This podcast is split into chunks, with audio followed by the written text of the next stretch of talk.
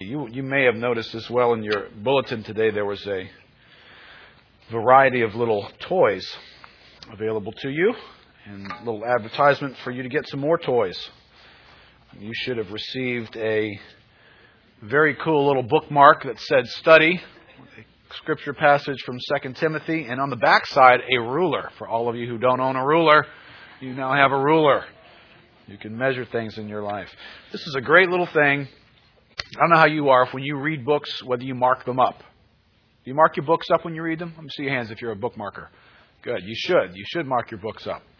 Uh, this will help you do that. You can draw lines. If you're one of those underlining people that likes to have things really neat, uh, you can draw lines, underline, use this. But make use of this. It'll help you remember to study. There is a memory passage that we're going to pass out each week as we study through the Gospel of John. There will be a memory passage for you to take with you Put this thing in your pocket, stick it on the dashboard of your car, have it with you so that just throughout the day you can just recite this and get the Word of God in your heart. So that's available for you as well. And then in the next few weeks, we'll walk through more of this. This little handout here says Basic Bible Reference Library. I'll explain a little bit more about why this is so important, but this is some, some Bible tools for you to do Bible study with. And there's recommendations that the staff has put together for you for just some real basic. This is not going to give you a huge library, but it would give you the basics that you need to open the Bible up and do a decent Bible study personally on your own. So everybody ought to have this. If you're looking through this list, and you don't have all this stuff in your library, then, then you really cannot do an adequate job of studying the Bible. So please look through that. Uh, beginning next week, we'll probably walk through one at a time and kind of let you know how you use each one of those and what they're good for and why we suggest them. Let me give you one other. I'm just going to tease you with this. This is not really an announcement, it's just a uh, letting you in on what's happening. Peter is not here this weekend. He uh, he suddenly had a interruption in the course of his life um, he got news just last week that his father, and you may not know the details of Peter's life, but uh, he got news last night, last week, that his father was alive. Uh, now, he has not known that his entire life. Uh, he was led to believe when he was nine years old that his father died in World War II. And so he never knew him. and this man who lives in Canada, he's a Canadian. Peter was born in London, England. Um, this man had actually looked for Peter earlier in life, you know, back in the 40s, you have a hard time finding people. You just can't go online and Google and find folks. So having left London and come to the United States and just got out of touch, but uh, later in his life, he's 88 years old.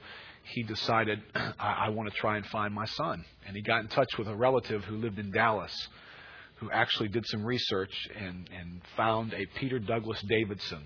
And I'm going to let Peter tell you some of the story on it. But it, it, has been amazing. He he jumped on the plane, he and Jean and uh, and Ashley, and flew up to Canada just a few days ago to be reunited with him. When he arrived, Jean called me yesterday. When they arrived, the news media was everywhere. and uh, he got out of the vehicle to walk up, and, and immediately a microphone was thrust in his face. How does it feel to be reunited with your father? And, you know, Peter, who's never at a loss for words, uh, Jean said all he did was burst into tears. So I think the amazing grace of God um, for this to even occur. I, I, I want to reserve details for Peter to be able to share with you. Uh, but if you want to hear a good bit of the story, this that was picked up by the news. If you'll go to this website, it's www.thesp.com.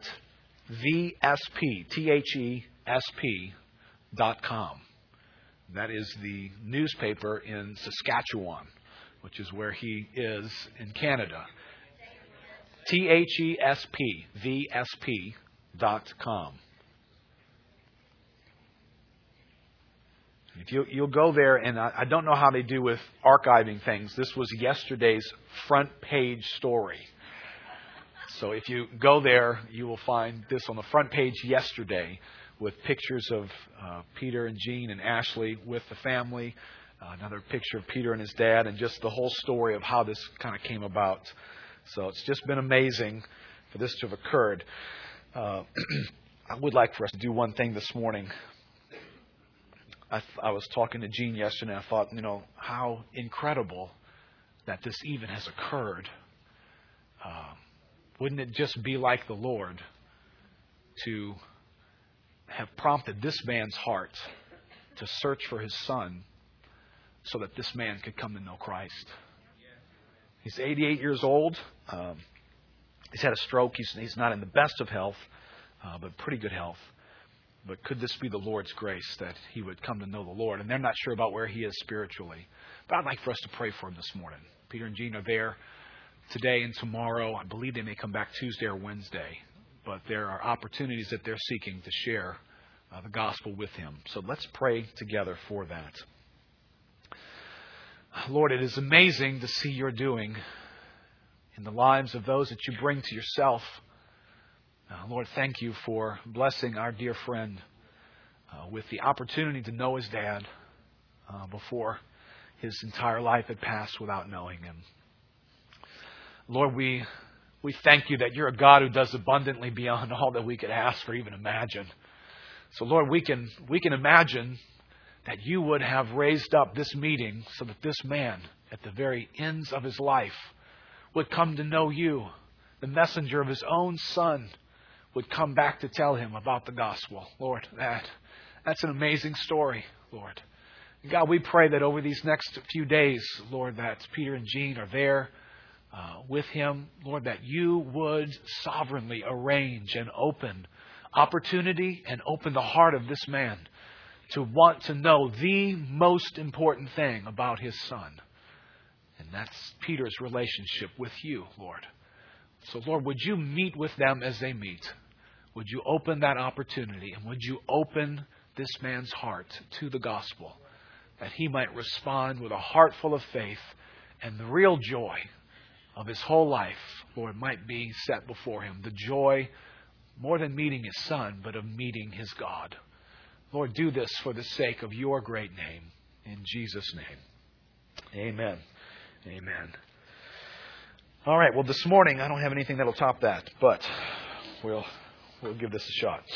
Um, we are going to begin this morning a study in the Gospel of John. And uh, I anticipate that we will probably be in the Gospel of John, studying through it in sections and in verses, probably for about two years. And that was the effect it had yesterday as well. Uh, I don't know whether you're laughing because that seems like a long time or you're thinking, ain't no way he can do this in two years. It should be the second one. I don't think you guys remember how long it took to get through Romans. I'm pretty sure First John was close to two years, when we did that, but we're going to give this a shot and moving along quickly. Well, actually, in the next two years, John will not be the only thing we would study together. The Lord will direct us in other categories, as He always does, that we'll be doing thematic studies and uh, topical studies and just words from God that are uniquely needed for us to hear at particular times. But we anticipate probably about two years' worth of study in this gospel. Now, I've titled today An Introduction to Studying the Gospel of John. So let me just share with you. I'm going to take a little bit of liberty in what we actually focus on today. The focus today is actually going to be more on studying the Gospel of John than it actually is on introducing the Gospel of John. I'm going to do a very brief job today of introducing the Gospel of John, the normal background information that we would have. And I don't feel a great need to cover that in detail. As we move through the Gospel, there will be many opportunities where whoever one of us is preaching will have to bring out the issues of what's going on in that setting, the time frames, the author that God used. All that will come out quite a bit as we study. But today I have felt a particular burden to put the emphasis on studying the Gospel of John. And so that, that's what we're going to get to do together as we're here and opening up just a portion of passages each week and studying those passages and listening and learning from the Spirit of God. But I, I want to bring to our attention the issue of being students of the Word of God, being studiers of the Word of God.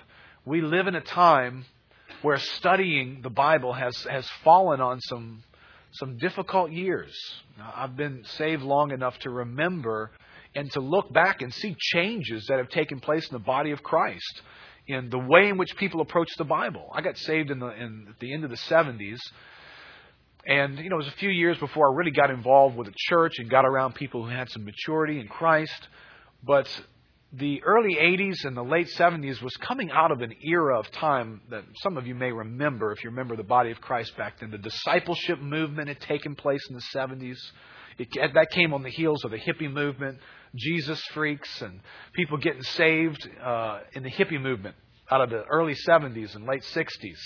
And out of that came this movement of discipleship where people began to realize they wanted to take seriously the study of the Word of God and they wanted to have reality in their life as well. So they began to pursue greater accountability and greater study of the Word. Uh, if you remember back into the 70s, if you've been saved that long, you remember there, there wasn't such a thing as a study Bible back in the 70s. It was the late 70s and the early 80s that began to give way to study Bibles, to people actually having resources when they went to read the Bible that would help them to understand background and those sorts of things. Well, in our society, something has happened during these 80s and 90s and up to the period in which we are right now. People in our culture have fallen out of love with studying. Studying's out. Reading is, is on its way out. Studies show from the number of people that were readers on a regular basis in, in the 70s to today, there's been an increase in population and a decrease in reading from those time periods. Uh, the studies will show that the word, which was the means of communicating, articles and periodicals, the word has given way to the image. And you'll see that the computer age has done that for us. And so now we are much more image driven. We don't like to read a whole lot. Attention spans are becoming shorter and shorter and shorter. So the ability to study, listen, study is wrestling with something. Study is not just, oh, I read that, okay, well, I just go on now. And, and this, this is a hard thing for us. Right? What do, what do you guys do when you're maybe researching something on the internet and you click on one of those web pages that just takes too long to load? I just click on the next one, right? I'm not waiting for that. That takes time. It may take me another 15 seconds for the little green bar to get all the way across the bottom. I don't have 15 seconds for you, pal. I'm moving on. Well, that mentality is in us. That when we bump into anything that doesn't yield its, its fruit to us, just like that, we're ready to move on. So when we come to the Bible, when we read a passage that's difficult and it's challenging, and we don't get it the first time around, do we just click to the next one? Oh, I don't get that. Uh, you know, I picked up and I tried to start reading Leviticus, and you know, I just didn't get it. So, you know, I went back to Ephesians. Um, and we just kind of live in the verses and in the books that seem to be a little more easy for us to figure out. And we avoid the whole counsel of God. Well, let's listen to this quote. This is a telling quote from the New York Times. Help us to see the challenges that we're facing to be studiers of the Bible. It's an article by Edward Wyatt. The title of it is The Bible, Chapter and Every Other Verse. He says, How many ages and generations have brooded and wept and agonized over this book? Walt Whitman wrote, enraptured by the, quote, divine and primal poetic structure of the Bible. Weep he might have had he come across the 100 Minute Bible, which boils down the primal poetic structure to 50 prosaic pages intended to be read in two minutes apiece. And what to make of the SMS Bible, a text messaging version by the Bible Society in Australia, which translates Genesis 1 1 thusly. Now you have to read this with me.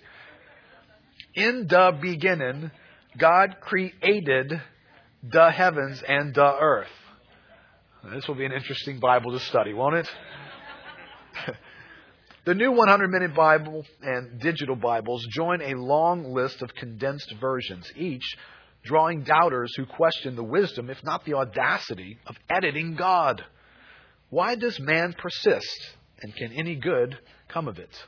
One man commented this way. He says, But but if the man in the street is not reading the Bible, Mr. Budd continued, you have to ask, isn't it better to read a short version than not to read the long version? And there's an accommodating thing happening here.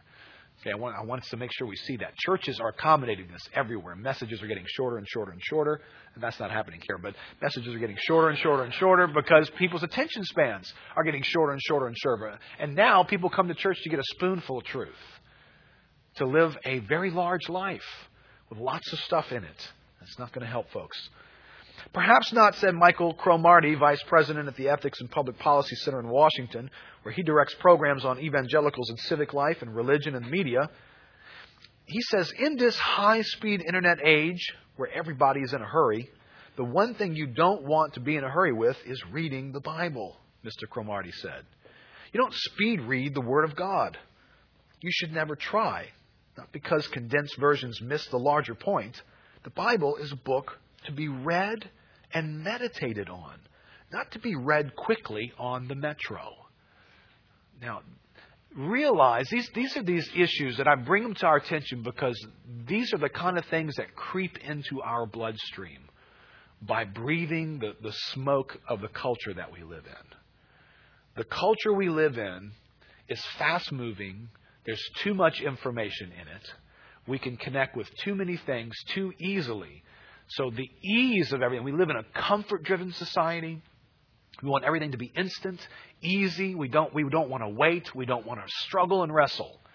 So when things require that, we tend to move away from them. Studying the Bible requires mental engagement and energy and effort and time and tools and developing of skill and it may be that we are living in the era of Christianity where many folks will never study the Bible. At best, at best, they may read it devotionally. And that's not how the Bible was intended for us to read it. And today, what I'd like for us to do is to, to, to learn about studying the Gospel of John, making the study of the Gospel of John a pursuit that's very important to us. Uh, there's a little list of basic disciples library that, again, everyone should have these things. A Bible, probably more than one translation of the Bible. We'll explain that further as we move along. Concordance, topical Bible, a Bible handbook, a Bible dictionary, a commentary, even if it's a brief one volume commentary, would be helpful for some uh, study helps. Doctrine and theology helps would be helpful to have a systematic ability to look at how Scripture presents the consistency of theology throughout the entire gospel and throughout the entire Word of God. One little publication I would greatly recommend that you get a hold of, especially if you're if you're new to studying the Bible, not just reading the Bible, but studying the Bible. This will probably ramp you up to speed faster than anything else I could recommend. It's a little pamphlet, I believe we have some here today, called How to Study the Bible by Rose Publishing. And it is, it's just a fold out, laminated uh, little brochure, if you will, that will take you through the types of questions you should be asking when you come to a text, how to think things through, how to, how to make sure that you're not misinterpreting the Bible in the way in which you're going about reading it, what kinds of study tools you might need to have. In addition to that green list that's in your bulletin today, there'd be some other suggestions that are there as well. But it's a very well put together uh, boiled down approach to how to study the Bible. So I'd encourage everybody to get a copy of that. Even if you've been studying the Bible for a while, there's probably some things that we get out of the habit of doing. But let's look for a moment at this Bible, if you will. Let's consider what, what, what is this Bible that we are studying? What is the Gospel of John that we are studying within the Bible? I put this headline in your outline. It says, The Bible is a mysterious and infectious gathering of literature. A mysterious and infectious gathering of literature. Now, let me take each one of those words apart. I intentionally chose those words. Uh, let me start with literature because it may be one of the most obvious things that gets overlooked in the Bible. Uh, the Bible is not wise sayings from some guy who sat on a rock, and every time he had a wise saying, he sat down and wrote it down. And so that when you open it up, it's kind of like uh, three or four lines that just kind of stick by themselves, and then there's three or four lines under that, and you just read these little cute phrases and learn something from the Bible. Uh, well, that's not what the Bible is. The Bible is a gathering of literature. It's actually written the way in which literature is written, the kind of literature that we grew up having to study and learn about, the different styles and components of it. Dale Davis says, God has given His Word in the form of literature. I should therefore use all available tools for understanding such literature. Now, there's this huge concept here. Can you imagine the God of the universe, the eternal being, with all the history of what he's ever done with humanity and all the eternal ramifications for what the Bible contains, has chosen to place the concepts of who he is and what he wants us to know into the function of words. That's how God's communicated to us. So these words now need to be understood. Words only have meaning to them when they get into the form of language and they take on sentence structures. This, you can't, you don't open the Bible up and find it to be like a dictionary. Right? I mean, when you open a dictionary, there's words all over the place, but they're not put together in any particular way to where it communicates anything. You read, a, you read an entire dictionary, you have not read a story that's communicated anything to you. You've just got a collection of words, and all those words, yes, mean something, but they're in random order. They begin to mean something when you put them into sentences, and that sentence says something. That sentence is in a paragraph, and that paragraph is in a book. That's when it begins to take on form and meaning. Let me encourage, especially those of you that are still in school, are still having to study. Many of us couldn't stand grammar, you know, taking grammar in school, you know, all these nouns and pronouns and modifiers and participles and what all this stuff means and uh, diagramming sentences and how that drove us crazy and we just wanted to get through with this stuff. Can I encourage you? If if you don't if you don't do anything else well, make sure you learn how to handle language. Because, you know, if, if, you're, if you fumble algebra and you don't do math real well, um, you know, it may inhibit the kind of job you have, but you can still understand the Word of God even if you can't add and subtract. But if you can't handle the language, you're going to have a hard time with this book because it's literature. It's written a particular way. God inspired people to write it in a way that we could read it. Please do a good job of learning to read and write well.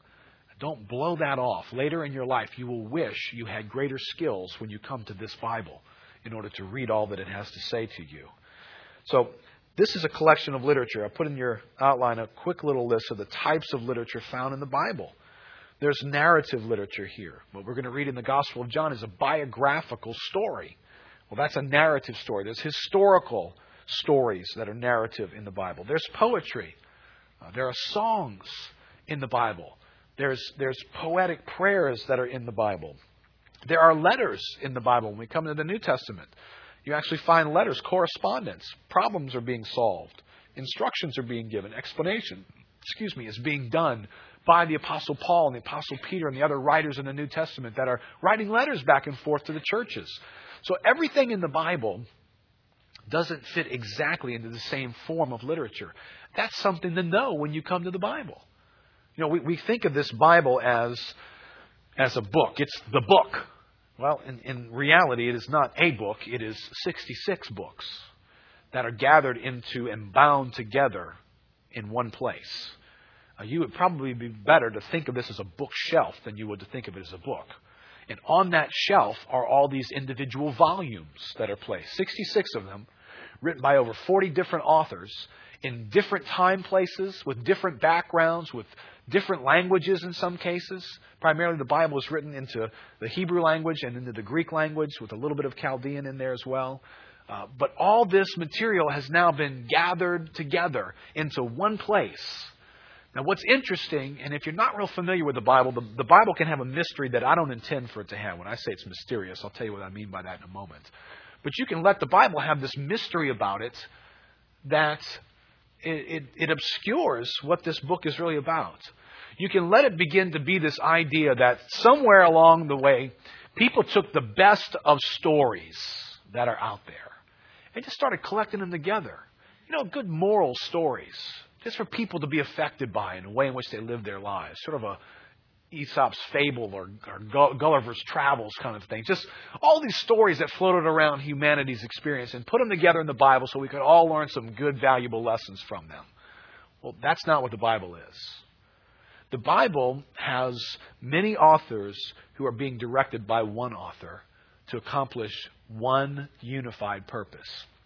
When you come to this book and you read all the stories that are here, all the characters that are here, you are finding really God doing a very unified thing. He is revealing himself on the pages of this Bible, and he is revealing how man is to be restored to himself. That's what every page of this Bible is about. So no matter what story you read in the Bible, that's where that story is trying to take you. Every time you read it. So it's not just when we read a story out of the Gospel of John that we're encountering the gospel, the good news. You are encountering the good news in Genesis chapter 1. You're encountering it every time you read a story. And what we don't want to do is develop this, this habit of making this into a non unified work of literature to where we have these stories like, like Noah's Ark. You know, what, what's Noah's Ark about? Oh, Noah's Ark. That's a cute story. You know, it almost has a Humpty Dumpty kind of an element to it, doesn't it today? You know, Humpty Dumpty fell off of a wall. Noah got in a big boat. You know, it's like, oh, that'd be a cute theme for the nursery, wouldn't it? You know, husbands and wives are kind of, and you got these big goofy arks with animals all kind of looking off the top of the ark, and they're all having a great time on the boat. Uh, what on earth have we done to this story? Can you remember with me what Noah's ark is about? It's about God killing everyone on the planet. Except for a few. And a bunch of animals. You know, much more than learning some cute little theme here. If you wanted that theme for your nursery, install a sprinkler system, close all the doors, and turn it on in your nursery. That, that would be more themey, you know, for the nursery setting. when you come to the story of Noah's Ark, you encounter something about God. Now, isn't this amazing? You can have people today in the modern era that we live who have created this image of God that they don't like a God who's, who's kind of got a spine to him, a God who stands for something, a God who's against that form of sin, a God who might oppose people and do something that doesn't make everybody just feel comfy, cozy, and nice. The world doesn't know what to do with that God. Why? They all know the story of Noah's Ark, but for them, Noah's Ark is a nursery rhyme. That, that story is not in this book as a nursery rhyme. That story is in this book to reveal the character of God. It shows you God does not tolerate wickedness. The righteous God of the universe. He comes to a place where, in His mercy, He says, Enough of sin and its reign and its tyranny in people's lives. And He brings judgment. Oh, this God will bring judgment. Be assured of that. How can I know that? because I see it over and over and over again. Remember the nursery story about, uh, oh, being rescued out of Egypt. You know, they make stories about it now, and there's, there's movies and cartoons, and Moses taking them out of Egypt, and they cross the Red Sea. You know, all the, the ten plagues and all. Do you know what those ten plagues were? It was the judgment of God on the false gods of Egypt. Every one of those judgments was against a particular god of Egypt where God came in and said, Your gods are not God. That one's not God, and that one's not God, and that one's not God, and that one's not God.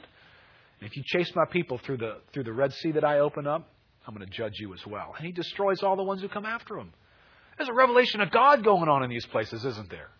But there's also a revelation of the gospel in them as well.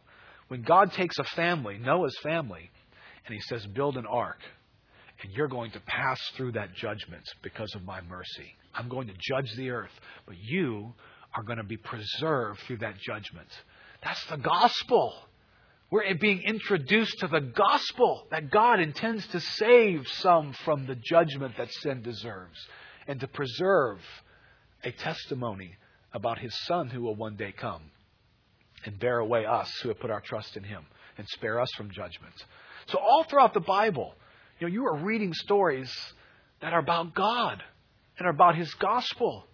Right? Don't, don't, don't read the story about Jonah and the big fish and say, oh, you know, the moral of the story is you can't run from your problems.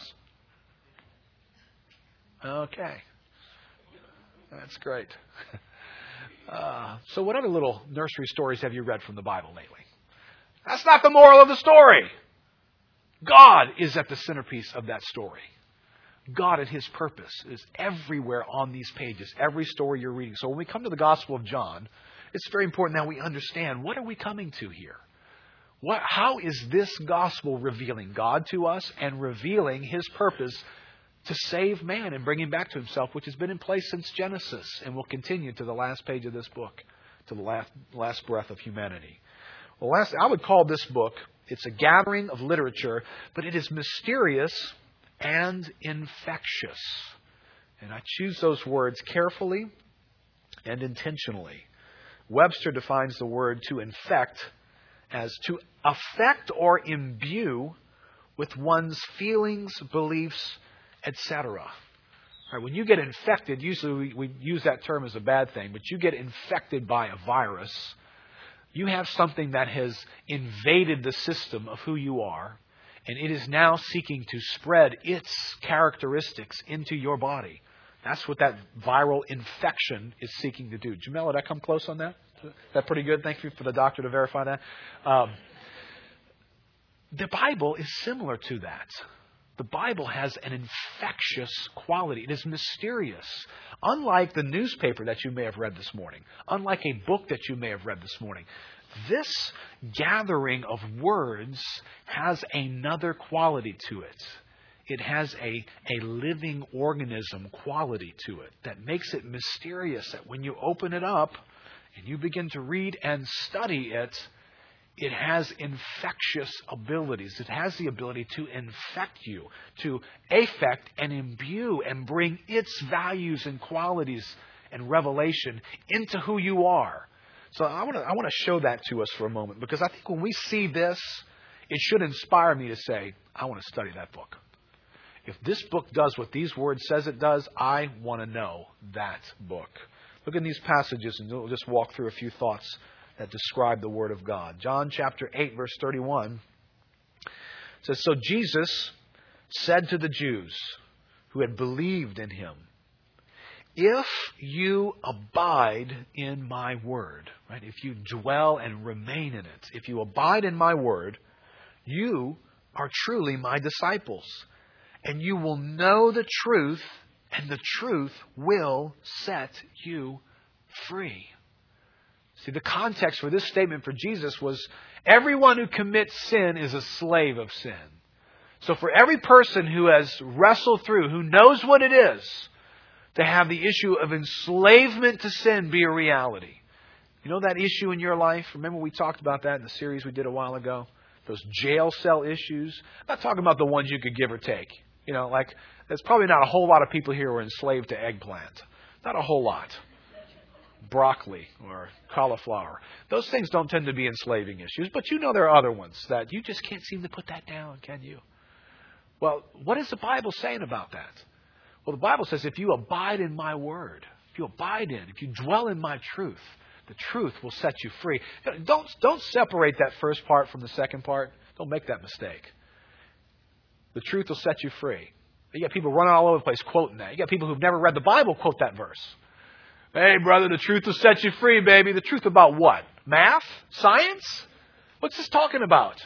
What's talking about not just being familiar with the truth, but abiding in the truth, studying, meditating on, ingesting this virus of truth. If you do that, the truth will set you free. Free from whatever it is that is an enslaving issue associated with sin. Look at this verse in Hebrews 4, verse 12 says, For the Word of God is living and active. That's, that's viral language. Right? You know, when you, when you get a virus injected in you, that thing's living. It's a living organism. It's, it's got its agenda. And it's inside of you now. Well, the Word of God is living and active. It's also sharper than any two edged sword, piercing to the division of soul and of spirit. This, this word can travel into the deepest part of who you, you and I are. It can pierce through the hardest areas of our life. You could be here today and you could be hardened through years and years of resisting doing the right thing in a certain category of your life. And it's the Word of God that is able, like an unbelievably sharp blade, to pierce through that area of your life and bring itself to bear on who you are right now. It goes on and it says, It's piercing to the division of soul and of spirit, of joints and of marrow, and discerning the thoughts and intentions of the heart. It's like it's this x ray device. It gets inside of you and it reveals things in you that you had no idea were there.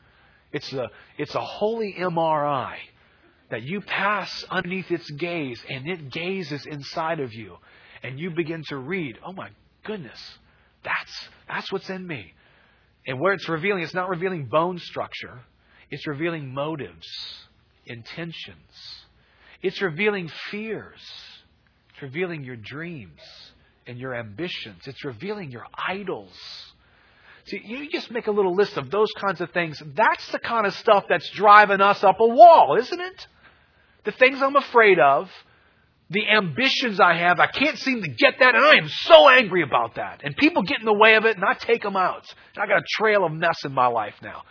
That's the stuff that's affecting our lives the most, and it's the Word of God that can penetrate into those things and expose the very motives of why I'm doing that, why I think that way, why I live my life for those values. See, this is a mysterious book. So you hold in your hand something that you should be, and if you're a, a, a, person desiring sin, you hold something dangerous in your hands. You hold something that when you when you open it up and you read it, it begins to read you. That's the nature of this book that's in your hand. You may remember the Lord of the Rings movies. Remember the ring in the Lord of the Rings? It's just a little round piece of gold with some goofy writing on it that you could see when you stuck it in the fire. But people who understood the ring, especially the ones who were trying to be good, they respected it. Remember Gandalf at one point, who tried to be the good guy throughout the movie, he, he didn't want to be given the ring because he was afraid of it. See, in a sense, we should have a sense of being afraid of this book. It's not a normal book, it's a very dangerous book. And when you open it, it's almost like that ring. It begins to reach inside of you and do something to you. It's infectious by its very nature and mysterious in how it goes about accomplishing it. Look in the rest of these passages. I'll try and move through these kind of quickly. Psalm 119, verse 130. The unfolding of your words gives light. It imparts understanding to the simple. Somehow, it just imparts it. It doesn't stand on the sidelines and cheer for you while you figure it out. It imparts that to you by its very nature. But it's the unfolding of it. What's interesting is it's almost as though the Bible comes to us in a package that's been folded together and gift wrapped. You can, you can shake it and feel its weight, but until you unpackage that thing and take it apart and set it out on the table, you don't know what's inside this thing. I think unfolding is a good word picture for study. It is the study of the Word that brings forth its light. Isaiah 55, listen to what God says. God's up to something with His Word. Verse 10. It says, For as the rain and the snow come down from heaven and do not return there, but water the earth, making it bring forth and sprout, right? The rain and the snow brings about an effect. That, that stuff's here on a mission giving seed to the sower and bread to the eater, so shall my word be that goes out of from my mouth. It shall not return to me empty, but it shall accomplish that which I purpose, and shall succeed in the thing for which I sent it. This word is on a mission. This is a heat seeking missile. God has programmed this word to be living, viral, and when it gets inside of you, it's seeking to accomplish something, and He promises it's going to do its work. It's a dangerous book. Jeremiah 23, verse 29. God says, Is not my word like fire, declares the Lord, and like a hammer that breaks the rock in pieces? Listen, if you, let me go back to the hardness issue. It's very easy to become hardened in areas of our lives. You know what's amazing, as I've observed people, and probably see this in my own life as well, is how you can be so nice in one category and so hard in another. You ever notice that? You know, that at some point, if you know somebody well, you'll know there's a category for them that don't go there. Don't bring that up. Don't go there with them. It's like, oh, there's smiles and great. As long as you're over here, but you get into this category, you bring up that person or that event or that thing, and all of a sudden it's like, ooh, ooh, what did I just step in? Well, you can be hardened by things. Well, what's the solution to that hardness? The Word of God. The Word of God is like a hammer that shatters a rock. You got hardness in your life? You need a good dose of the Word of God.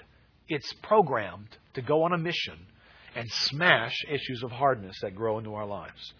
Romans chapter 1 verse 16. For I'm not ashamed of the gospel for it is the power of God for salvation to everyone who believes. The gospel itself has power dwelling in it to accomplish salvation. We'll see that in just a few minutes. This, you read this gospel, it is powerful to accomplish salvation in our lives just by it coming to us in its mystery and with its power. 2 Corinthians 10 verse 4. For the weapons of our warfare are not of the flesh but have divine power to destroy strongholds. We destroy arguments and every lofty opinion. That's an interesting thing to show us what are the real issues here that need to get destroyed. Words, ideas, concepts, concepts that, that get expressed in our minds and our thoughts by words. We destroy arguments and every lofty opinion raised against the knowledge of God. So this is where the battle is. You want to know why your life has the qualities of good and bad that are in it, things that you like and things that you dislike in them? Because there's a battle going on for the thoughts that will dominate who you're going to be. You boil life down to it, that's exactly what everyday life is.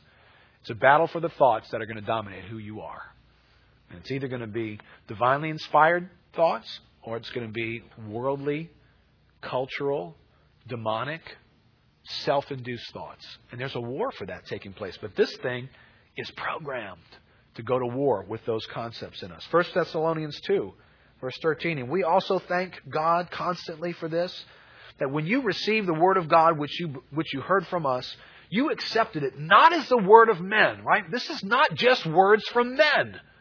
And you didn't receive it that way, and you're to be commended for that. You accepted it not as the word of men, but as what it really is the word of God, which is at work in you, believers.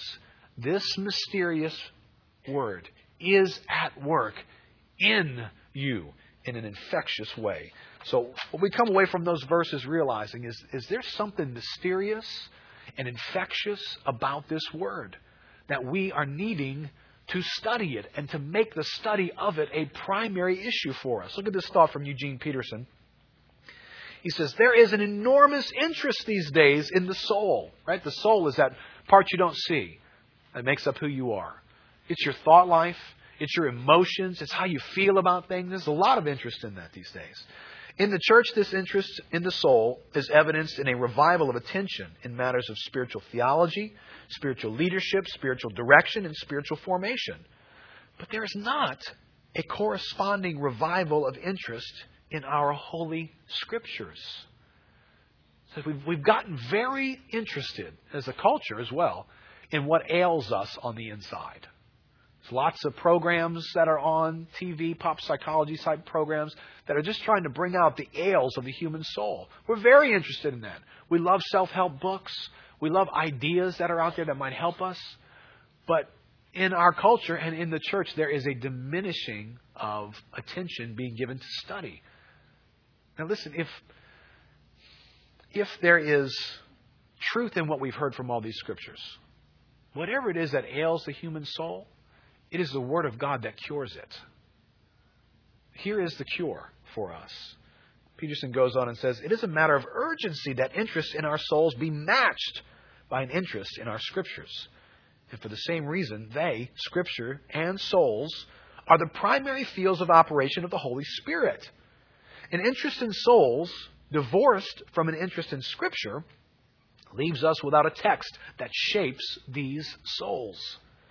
In the same way, an interest in Scripture, divorced from an interest in souls, leaves us without any material for the text to work on. We need both. We desperately need both. Now, why is the study of this book a skill worth pursuing?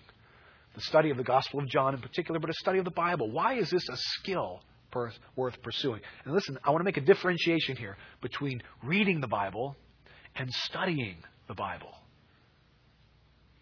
Because the reason that I think study is so important, study reflects more of the abiding type words in Scripture, the study to show yourself approved concepts that are in Scripture, the meditating dynamics. All over the Word, we're told to meditate on the Word. That's beyond reading. Reading is on your way to studying. But reading and studying are not the same thing. Why is studying so critical? Because as you're going to see here in just a second, the real power of the Scriptures on our lives is, is not it's not unleashed because I own a Bible and carry it around with me, keep it in my car, carry it in and out of meetings, put it next to my bed on a bedstand. That does not unleash the power of God that is in this mysterious, infectious word. Reading the Bible in and of itself doesn't unleash the power of God either.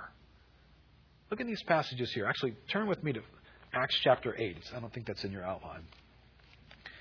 What is it that unleashes this mysterious power that is in this book?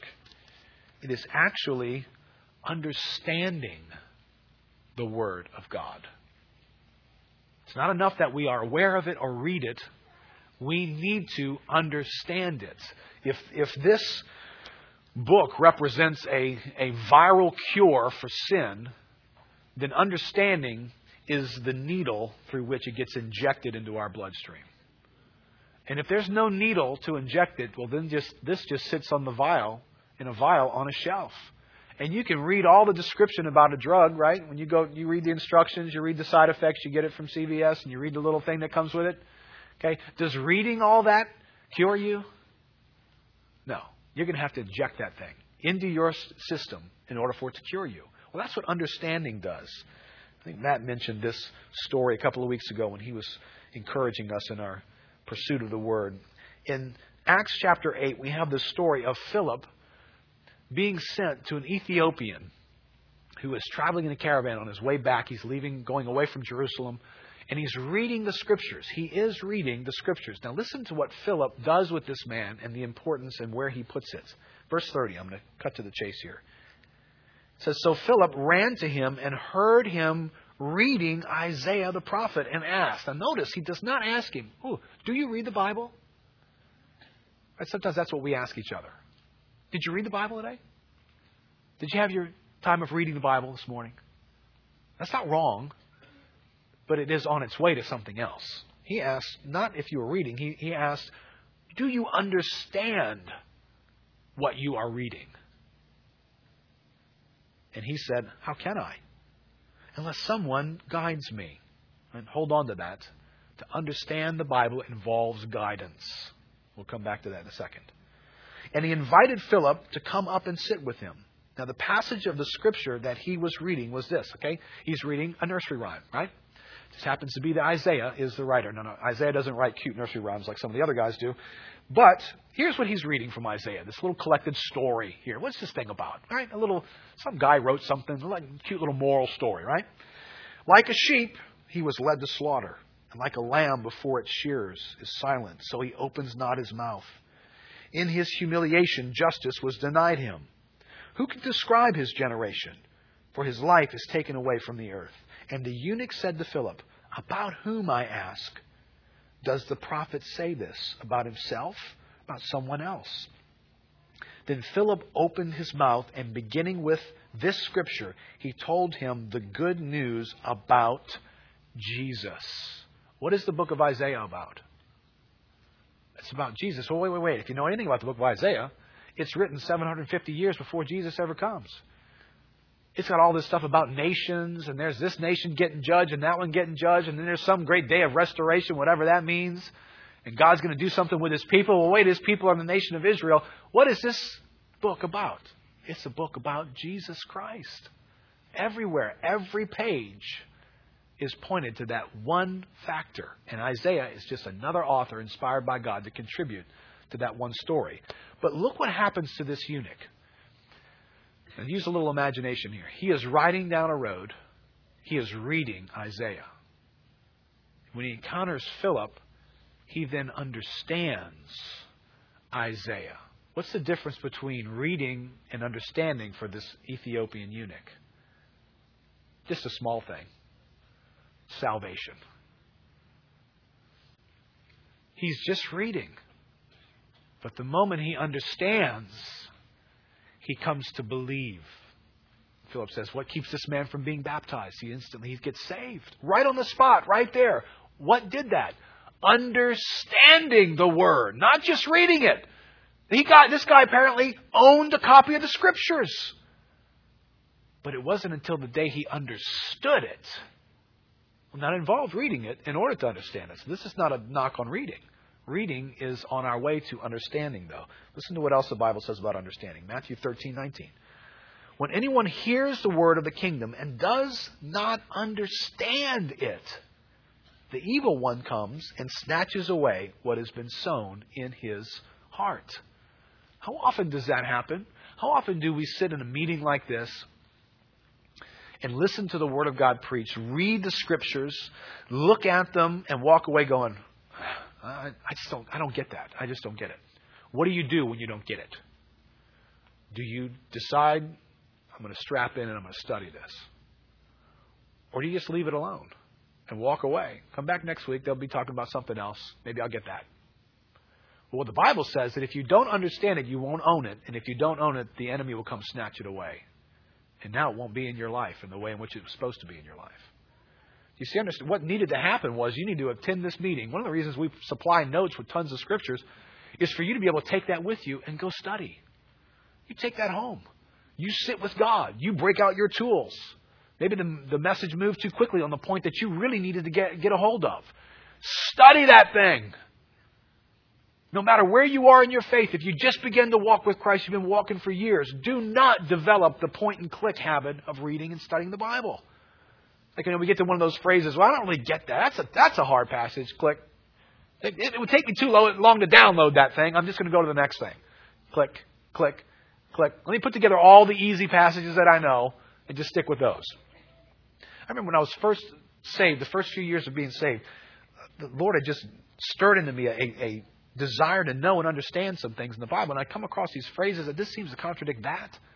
I don't understand how this goes together with that. And boy, that's a hard phrase to understand. So I started looking for books like the hard sayings of Jesus. I, want, I wanted to see people tackle the issues that were difficult in the Bible. We need to have that mentality. If you don't get something, realize the benefit for it is in understanding it. Matthew 15:10. And he called the people to him and said to them, Hear and understand. Don't just hear, but hear and understand. Now, quick little self survey for you that's in that little box in your notes. This might be in, indicative of how much we are studying and understanding the Word of God. And it would be reflected by the issues that should be affected in us by an accurate understanding of the Word. Does your life lack freedom? When you look in your life, are there categories where you just know that you are not walking in freedom in this area? Could be repetitive sin. Could be habits that, that you keep saying you want to do something about, you don't seem to be able to do something about them. It could be things, places that you won't go and you won't do because you're ensnared to try that or to step into that realm and, and you just stay where you are. Well, if that's the truth, then that would reflect, I believe, a lack of study and understanding of the Word. Because the Bible says, if you abide in my Word, you will know the truth, and the truth will set you free. So we, we shouldn't fool ourselves by thinking, you know, yeah, you know, I've been a Christian for a long time, and I'm just all bound up in some areas. I just don't know. The power of God, I mean, come on, I'm so disillusioned. Do you study? Do I adequately wrestle with the Word of God that it might enter my veins? And begin to do what God sent it to do in my life, to set me free. We don't have to be bound up. Isn't that great news? There's not a person here this morning that needs to stay in the place of being bound up by some kind of sin, some kind of inhibiting characteristic in life that afraid to go off and do this or get into this relationship or try that thing. I'm just afraid. I'm afraid of that setting. Well, why is it? Why am I afraid of those things? That's a good question. Is there ongoing spiritual blindness in your life? Why do I do the things that I do? Why do I avoid the things that I avoid? What, what's motivating in me? What's controlling me? Why am I afraid of people? Are you, are you here this morning and you, you got fear of people in your life? You're afraid of their opinions? Afraid to get in certain settings? Afraid to get around people? You're afraid to speak up publicly? You're just, you're just afraid of those things. If I were to stop and ask you, why? Why are you afraid of that? You know the number one answer I'd get? I don't know. Wouldn't that be true? I don't know. Well, that might indicate a sense of spiritual blindness about my life. That I don't know why it is that I'm controlled and limited by things like that. Why, why are you perhaps a, one of the, a person that's so easily angered? Some people just they're just a moment away from an outburst. Even if your outburst is pouting, okay, pouting is a form of anger. It's you protesting. You don't like life, and you're going to let everybody know it. And you're going to put on a big old pout. And so some of you get real loud and blow up, and everybody kind of knows, you know. And when you walk in, kind of like there's a, I don't know, this an early detection device and a warning that goes out through the house. Dad is in the house. He's in an explosive mood, and mom comes in and she kind of does that hand signal thing with her eyebrow. And everybody knows, stay away. You know, Mount Vesuvius is about to erupt. Don't go near him today. Why? Why are you that way? Why is anger so easily in control of you? I don't know. That's spiritual blindness. I should know. The Word of God has the ability to tell me why that is the case. Maybe you're maybe you're one of those folks here today, and you're, and you're just sensitive. You just you're just sensitive. You know what I'm talking about? Just one of those sensitive people. You know, I can't help it. I'm just sensitive. You know, you get your feelings hurt a lot you kind of withdraw and you go inside yourself, and then finally somebody's got to lower a bucket down into the hole that you've crawled into and kind of pull you out. When they finally get you to the surface, what comes out is, well, you know, someone said something, and you were sensitive, and that just just knocked you over like a big wave. Why? Why are you so sensitive that you become inhibited and not can't be free to be the person God wants you to be? Why? I don't know. Really? Can you know? But if I injected some of this stuff in you, you could know. Couldn't you? The Word of God is living and active and sharper than a two edged sword, and it passes between the joints and the marrow and the soul and the spirit, and it judges and reveals the thoughts and the intentions of the heart. Why are you so sensitive? Why are you so angry? Why are you, why are you that way? Well, I bet if you inject some of this stuff into your veins, like an MRI, it'll, it'll give you a report. And it'll tell you. You're angry because you got a big old idol in your life. You love things to go your way. And when they don't go your way, you blow up. You have a big idol of ease and selfishness going on in your life. How mysterious is that? Well, hang around the Word of God, meet some other people just like yourself, read about them, and you'll, you'll be looking at that and you'll going, oh my gosh, me and David got a lot in common, you know.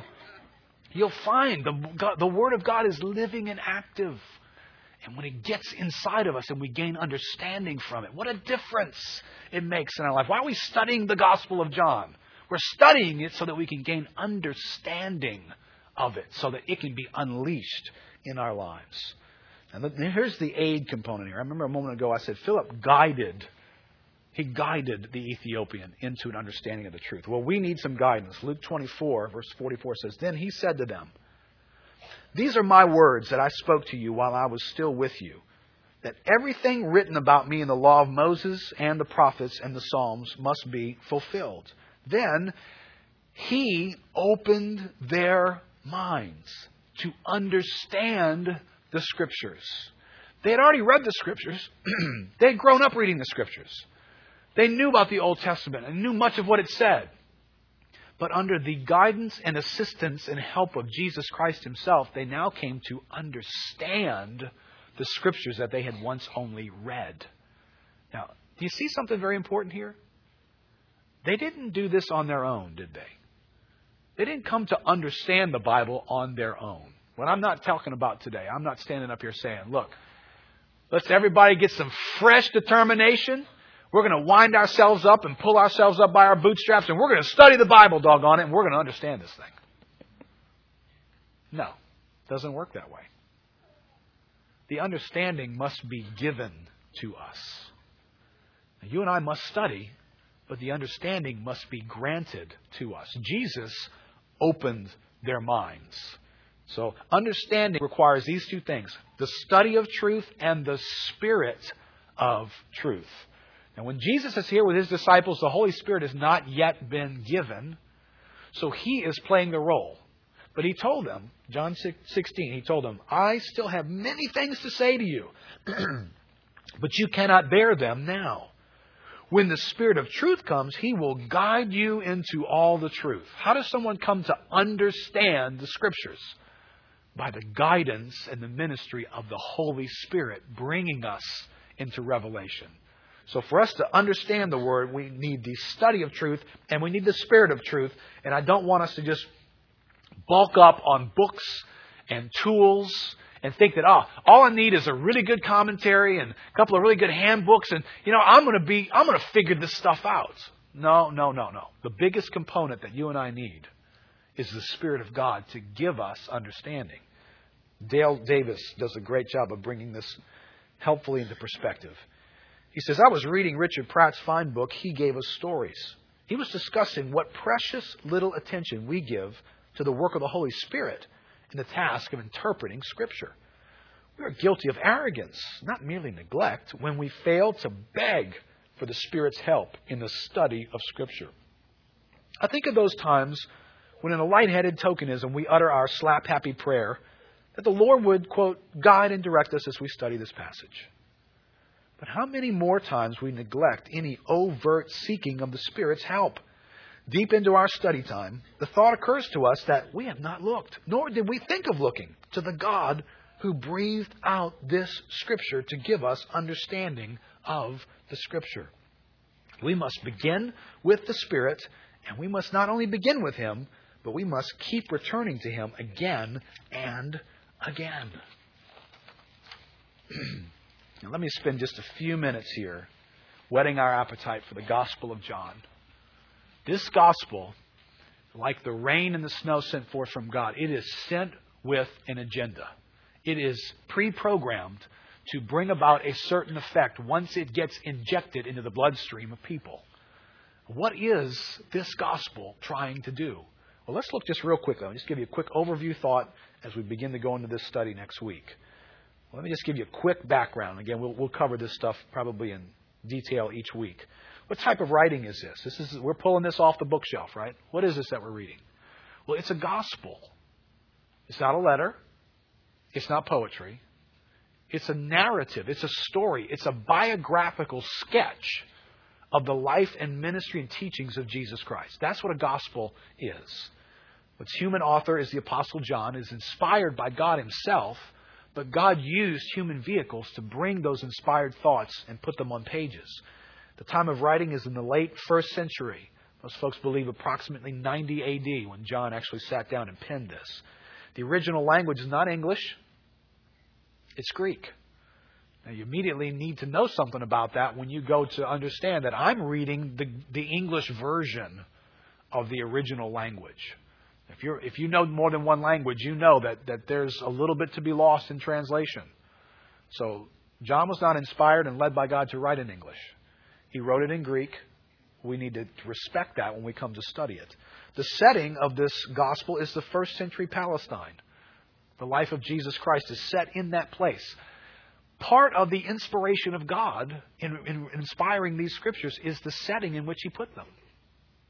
You learn stories. They dressed a certain way. They lived a certain way. The pace of life was a certain way. They had certain beliefs. Certain cultural dynamics are going to be interacted with. That's part of what God inspired to tell us something. So it, it's, it's, it's plausible that God could have decided to send his son in the year 2007. You know, and at that point, we'd, we'd have references to people Googling things in the Bible. Now, if you find Googling in this Bible, it's, it's a sound a baby makes. It is not a, a search on the internet. All those things mean something. So there's an element of culture that we do well to get some kind of basic tool in our hands. A Bible handbook, I'd suggest, would be the easiest thing for you to get your hands on. That would help you understand what's some of this stuff that's happening here and help me to, to look at that and incorporate that in. But let me look just today, real quick. What's the purpose for this gospel? Why? Why do we have the Gospel of John? I mean, for goodness sake, we had three other Gospels before this one anyway. John's the last of the Gospels that are written. Why do we need one more Gospel from you? We, we have the Synoptic Gospels, the three that are very much related. John's the most different from all the Gospels. Well, let's look at the inspired word. John chapter 20. Here's your memory verse for the week. John chapter 20. and this provides the umbrella under which we read the Gospel of John because it's going to come right out and tell us the purpose for it being written. John chapter 20, verse 30. Now, Jesus did many other signs in the presence of the disciples, which are not written in this book. As we study through John, you're going to find out there is this major theme of signs that pop up. There are seven signs along the way, the study of, of the Gospel of John. Now, this, this picking up that, that theme, and Jesus did many other signs in the presence of the disciples, which are not written in this book.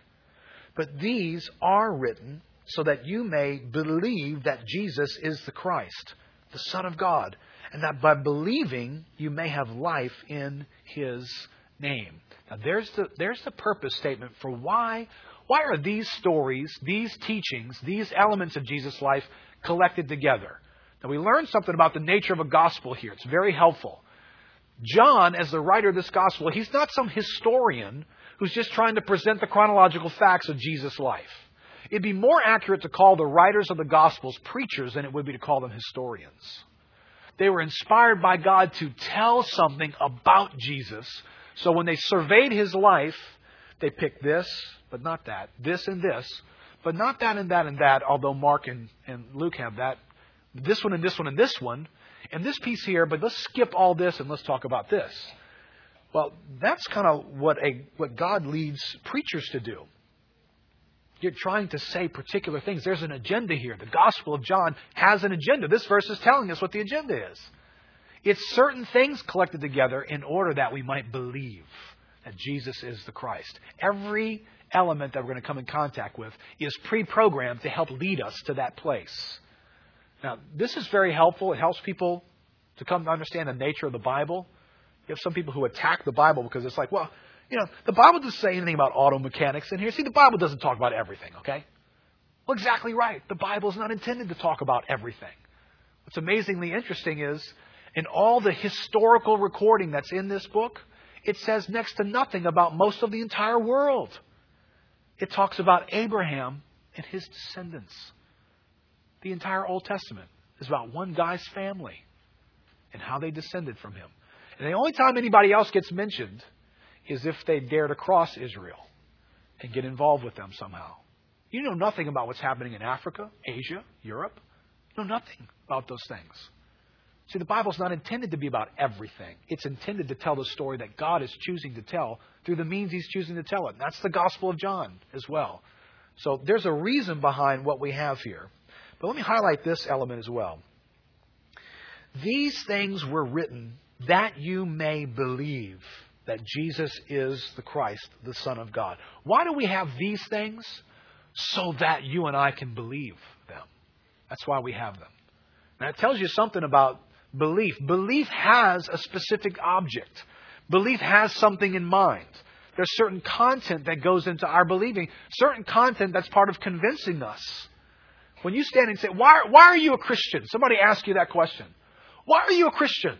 All the things that there is to believe in this world about religion. Why are you a Christian? Well, if you don't know the answer to that real well, which is an answer you need to have an answer for, the Gospel of John is written for that very purpose. You'll find the answers in the Gospel of John. The reasonings that anyone could use to become convinced that Jesus is the Christ, the Son of God, are in the Gospel of John. But let me, let me bring us back to this point of mystery here. This book, remember, this, this book is, is different. And there's a little bit of a strange circular thought right here in this passage. Right? Read it again with me. Jesus did many other signs in the presence of the disciples, which are not written in this book. But these are written so that you may believe. These are written so that you may believe. Well, that's, that's kind of a circular thing. You're asking me to believe something that's written down so that I might believe it. Wait, wait, shouldn't, shouldn't I have some kind of objective thing that analyzes this thing from outside of itself? If you want me to believe that, shouldn't I be looking outside of it in order to, to verify its veracity as to whether or not I will believe it? Well, uh, you can do that, but that's not what John says. John th- says these things are written down so that you may believe. Now, I think that brings us back to this viral, infectious element of the Word of God. When you get exposed to the Word of God, it is the Word of God itself that accomplishes belief in us. It's not just us deciding, oh, okay, I've weighed the Bible in the scales of my knowledge and I have determined it is true. No, no, no. There's something mysterious about the Bible itself that will convince you that it is true. Right? That, that's that circular thought. What we believe provides the enablement to believe. What you read here is living and active. It's coming off the page into your heart to convince your heart to believe. It's not just what you're going to believe, it's also interacting with you so that you will believe it. That's the mystery about the Word of God. Let me, let me encourage us in this. You may not realize, and you may not handle the Word this way, but when you open this Word to people, you just, you just read it and explain it like Philip did. Do you understand what a dangerous thing you're introducing to someone's life? That Ethiopian's life was forever changed because the Word of God was opened. I don't know, maybe it needed some of that mysterious Lord of the Rings music in the background. Mm.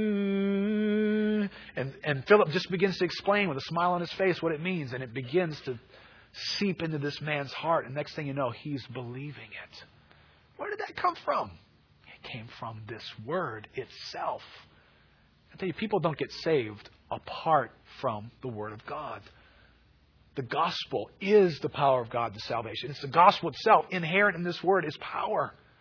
So when we share it with others, it has power. It has power that other things don't have the same way. listen, I've had to wrestle through this, and especially in terms of alpha presentations, and uh, maybe you do this in sharing the gospel.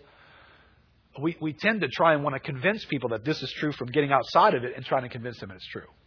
Right? We want to take history, we want to take other elements, we want to tell stories, we want to create illustrations, and we want to somehow take something out here to make people believe this is true. But this word is capable of doing it on its own, convincing people that it's true. It can get into the human heart and it can bring about belief in a mysterious way that my argument doesn't necessarily go to accomplish. And listen, this is not an argument that you should never use illustrations or tell your testimony. When I look in the Bible, I find Jesus using illustrations all over the place, doesn't he? The Apostle Paul gives us some of the most rich illustrations the body of Christ and the armor of God. He's using illustrations everywhere. The Apostle Paul is telling his testimony over and over again. We have it recorded two times where he tells it, and a third time where it's recorded. So, should you tell your testimony? Should you use an illustration? Sure, you should. He even used Greek culture to communicate the truth. But those things, in and of themselves, don't accomplish the same thing that when you unleash the Word of God and you quote it and you repeat it and you open it and explain it. It is the unfolding of your words that brings light. It's not the clever illustration that brings that kind of light. And listen, I, I know, you know, I, we can be very tempted to, ooh, well, I need to, I need to use that illustration. That illustration only has life if it's attached to the Word of God. Otherwise, it's just a cute phrase. It will not perform its work. An illustration doesn't perform its work like this does. This is a living and abiding and effective word. Now, look at this byproduct, and I'm going to stop right here. Eric, you can go ahead and come back up. What's the byproduct of this believing? It says, These are written so that you may believe that Jesus is the Christ, the Son of God, and that by believing you may have life in His name. By believing, you may have life in his name. So, can we back up as we study each one of these sections of the Gospel of John? Here's the agenda of God. God tells this particular story, beginning in, in John chapter 1. In the beginning was the Word, and the Word was with God, and the Word was God. Okay, well, John, why are you writing that? John, why? What was God's agenda? Well, that's being written down so that you may believe that Jesus is the Christ, and that by believing and being convinced of that, you may have life in His name. All the life the Bible depicts is having life. See, if I study this word, this word will bring me understanding, and that understanding injected into my veins, this living, infectious word, it will bring an effect upon my life that will bring about belief. And that belief will lead me into the abundant life of God. So you see how important it is that we study the Gospel of John. We don't just want to read it. We want to memorize it. We want to take the verses that we give you each week, meditate on them, chew on them, be able to explain why every word in that memory verse is there and what it means and what it communicates to you and the effect it should have on your life. That's meditating and studying the Word of God. Now, let me encourage you in this. A couple of the reasons I have felt that a study in the Gospel of John right now, this season for us as a church, would be very important. Uh, one would be to expose these meetings, these Saturday morning and Sunday morning meetings, to expose them to more evangelism, to expose this setting to, as John says, this is the stuff that leads to belief. So as we take this apart, you know, sometimes, listen, aren't we all tempted to do this? If I were to tell you next week, next week, invite all your friends, we're going to study next week how to write your ticket in life. We're going to study next week how to have it all, baby. You can have it all. That's what we're going to study next week. Invite your friends. Um, we might be tempted to say, oh, well, uh, I might have a friend who really might like to come and they could hear the gospel. Or we might be tempted to say, you know, next week, listen, guys, we're gonna we're gonna do the, the first week's presentation of Alpha on, on a Sunday morning here. So it's gonna just be very introducing of the gospel to us. Oh, finally a topic. I can invite my friend to that. Okay, well when we open this word in John chapter one, and it says, In the beginning was the Word, and the Word was with God, and the Word was God and we begin to take that passage and explain it like Philip explained Isaiah, that word is pre programmed by God according to John chapter 20. It's written down so that whoever is here may believe. So, what a wonderful evangelistic tool for you to say, you know what? Because I, I realize this. Sometimes you're thinking, oh, ooh, after what Keith said this morning, I'm sure glad I didn't invite my aunt. She'd have, oh, she'd have thrown up probably. Just hearing that, that would have freaked her out. Um, I understand that happens, but but we're about to unleash the Word of God in a study that's intended every every word of it, every section of it was intended to accomplish belief that Jesus is the Christ, the Son of God. And so have faith. Don't have don't have faith in how well we're going to present this stuff, okay? Have faith that the Word of God is going to be here. It's going to be unfolded, and light is going to come. And somebody that you've invited into this setting, not just into the safe alpha setting where it's safe there, you know. This is dangerous. Well, that's okay. Dangerous in a good way. So I'd like for us to have a little greater sense that, especially while we're still in this movie theater, I think for some folks, I think some people might be more um, more likely to come to a movie theater that you invite them to than to a church, maybe.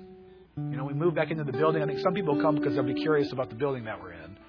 But eventually that building will be labeled a church, and you know, oh, I haven't set foot in the church, man. The place would fall down. How about coming to a movie theater? When's the last time that fell down when you walked in? so invite them to come here. And so for the next many months, that, that they can hear the very word that inspires belief. But the other reason why I felt like we needed to study through this is I, think what God is doing in us as a church is preparing us to bring a harvest of souls into the kingdom of God. I believe we're building a barn where we will store up those who have been harvested for the glory of God. And for us to do that, we need to be able to handle the Gospel of John very well. Because the Gospel of John, you know, it's that place when you get saved, somebody says, hey, why don't you start reading the Bible? I don't know, maybe the Gospel of John. You probably never knew why you told people that, right? I just heard other people say, oh, let's start with the Gospel of John, so I told them that too. Well, here's why. Because this Gospel is written with the intention that what is here is sufficient. There's a sufficient dose here and if you inject the Gospel of John into somebody, there's sufficient stuff floating around in their veins now to cause them to believe that Jesus is the Christ, the Son of God. We need to be able to very adequately handle the Gospel of John as a people so that we can effectively minister to this community the gospel of Jesus Christ. Let's stand up together.